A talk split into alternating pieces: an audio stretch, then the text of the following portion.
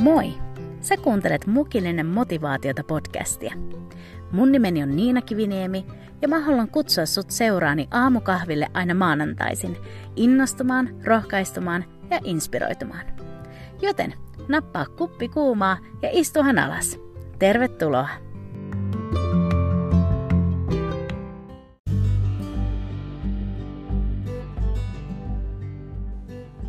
Hei, huomenta!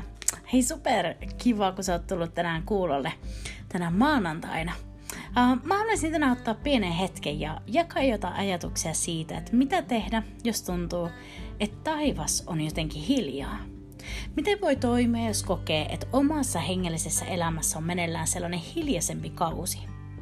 Mä uskon, että aika lailla jokainen meistä on kokenut tällaista, tai ehkäpä sä koet sitä just nyt, Tulisiko meidän tämän hiljaisuuden keskellä alkaa panikoimaan?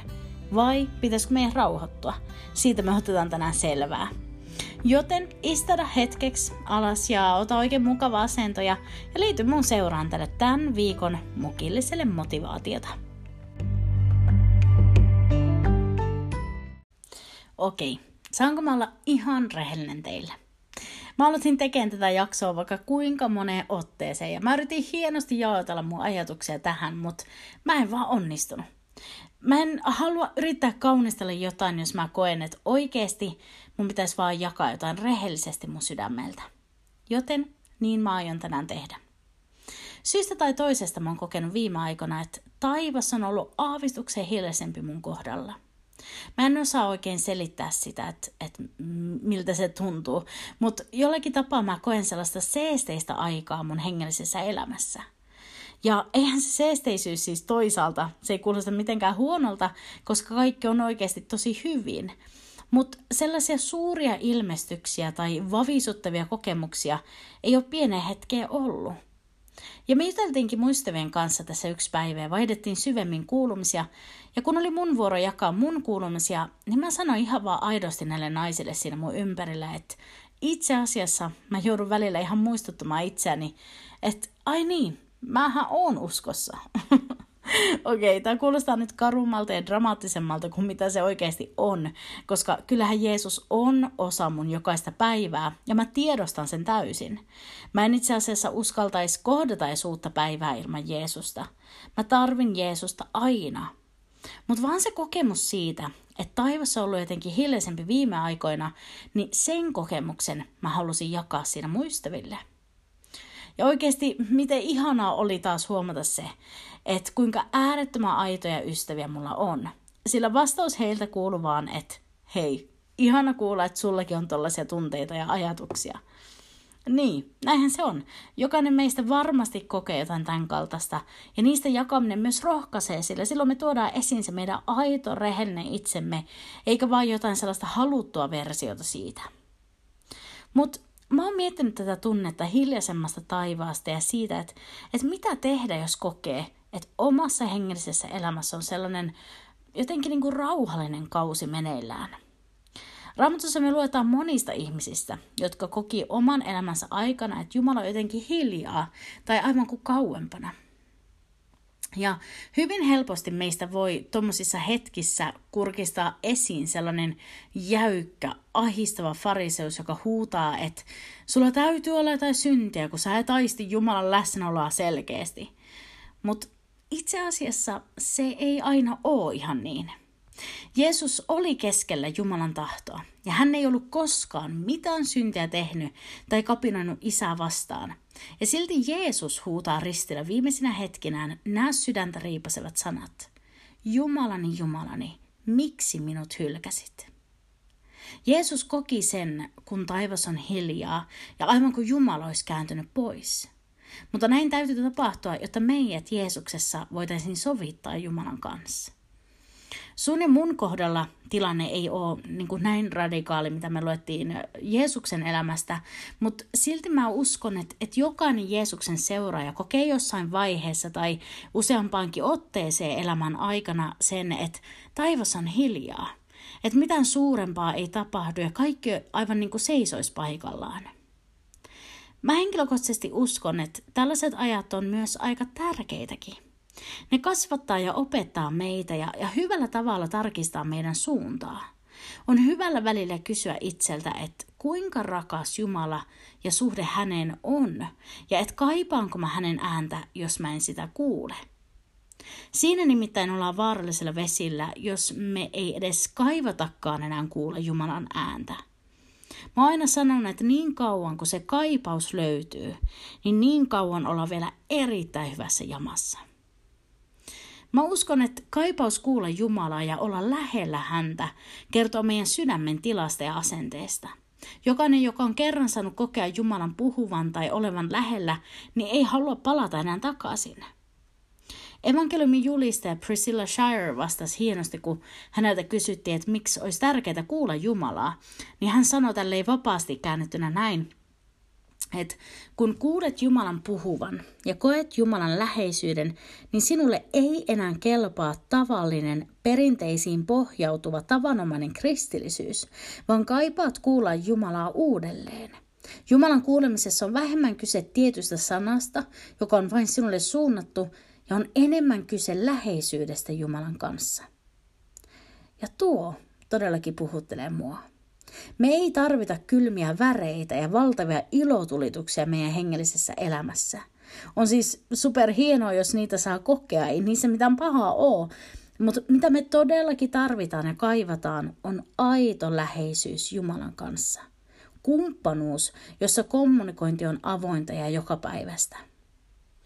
Ja nyt, koska mä oon itse näiden asioiden mietteiden keskellä viipynyt jo jonkin aikaa, niin mä ajattelin jakaa sulle ihan lyhyesti neljä kohtaa tai neljä sellaista pointtia, jotka kannattaa muistaa tällaisen hengellisen elämän hiljaisuuden keskellä. Eli mitä tehdä, kun taivas on hiljaa? Yksi. Tutkistele sydäntäsi. Niin kuin mä alussa sanoin, niin se, että taivas on hiljaa, niin se ei todellakaan ole merkki siitä, että sun sydän on jotenkin väärällä paikalla. Mutta se ei myöskään pois sulle sitä mahdollisuutta.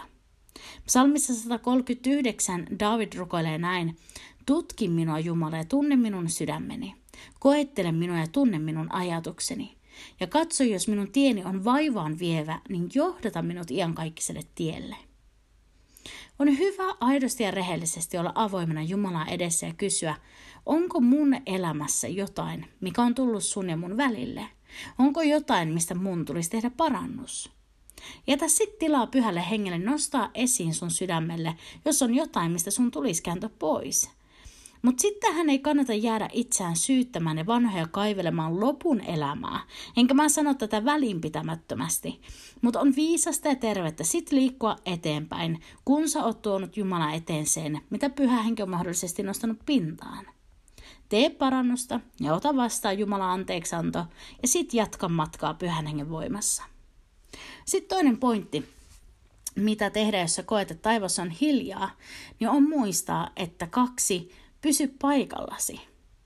Joskus se, että ei kuule Jumalan puhuvan tai kokee sellaista tietynlaista seesteyttä tai hiljaiseloa hengellisessä elämässä, tarkoittaa sitä, että Jumala haluaa meidän pysyvän siinä, missä me ollaan.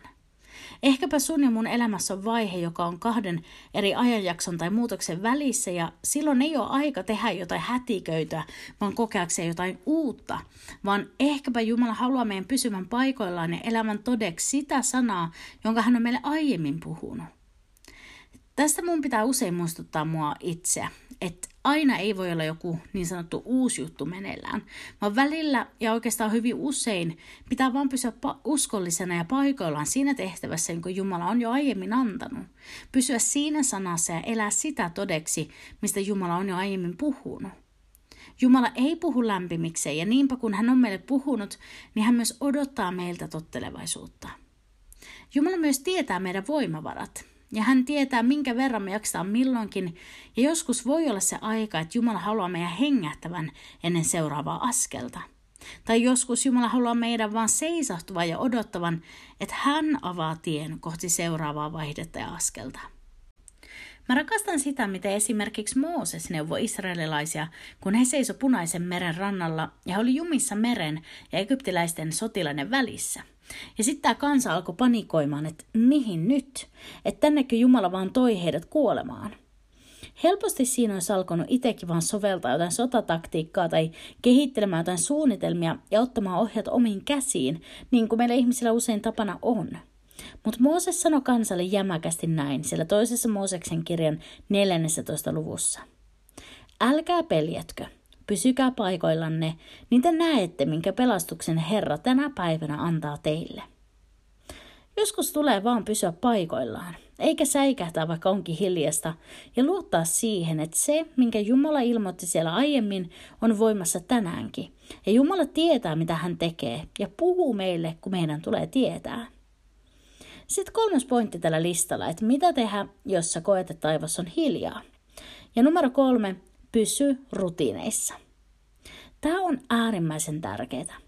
Tällainen hiljainen aika paljastaa niin vahvasti sen, kuinka arvokasta on se, että niitä hengellisiä rutiineja on. Eli että se sanan luku, rukous ja seurakuntayhteys on osa sitä arkea ihan automaattisesti. Tämä pointti liittyy myös hiukan tuohon edelliseen pointtiin, eli siihen paikalla pysymiseen.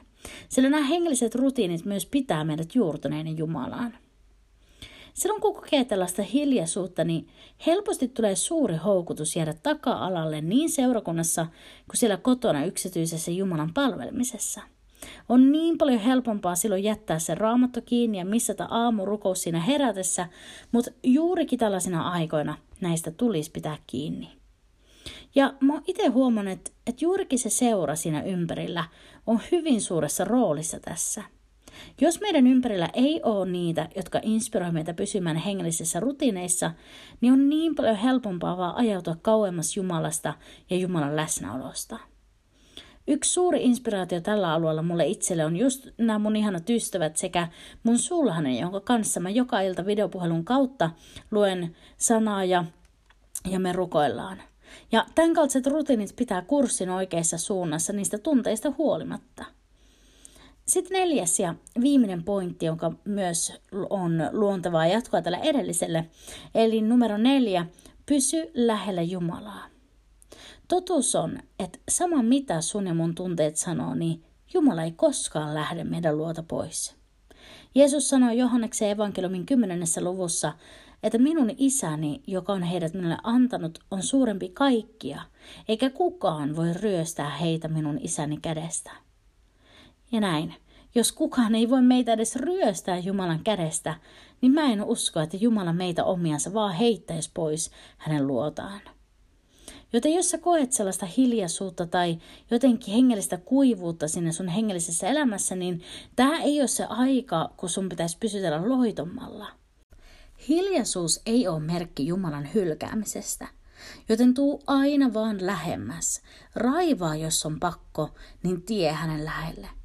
Jos sulla on halu kuulla Jumalan ääntä, niin hän kyllä pitää huolen, että hänen äänensä tulee sun korvien kuuloon, kun hän puhuu. Pysy sanassa, pysy rukouksessa, pysy uskovien yhteydessä ja pysy Jumalaa lähellä.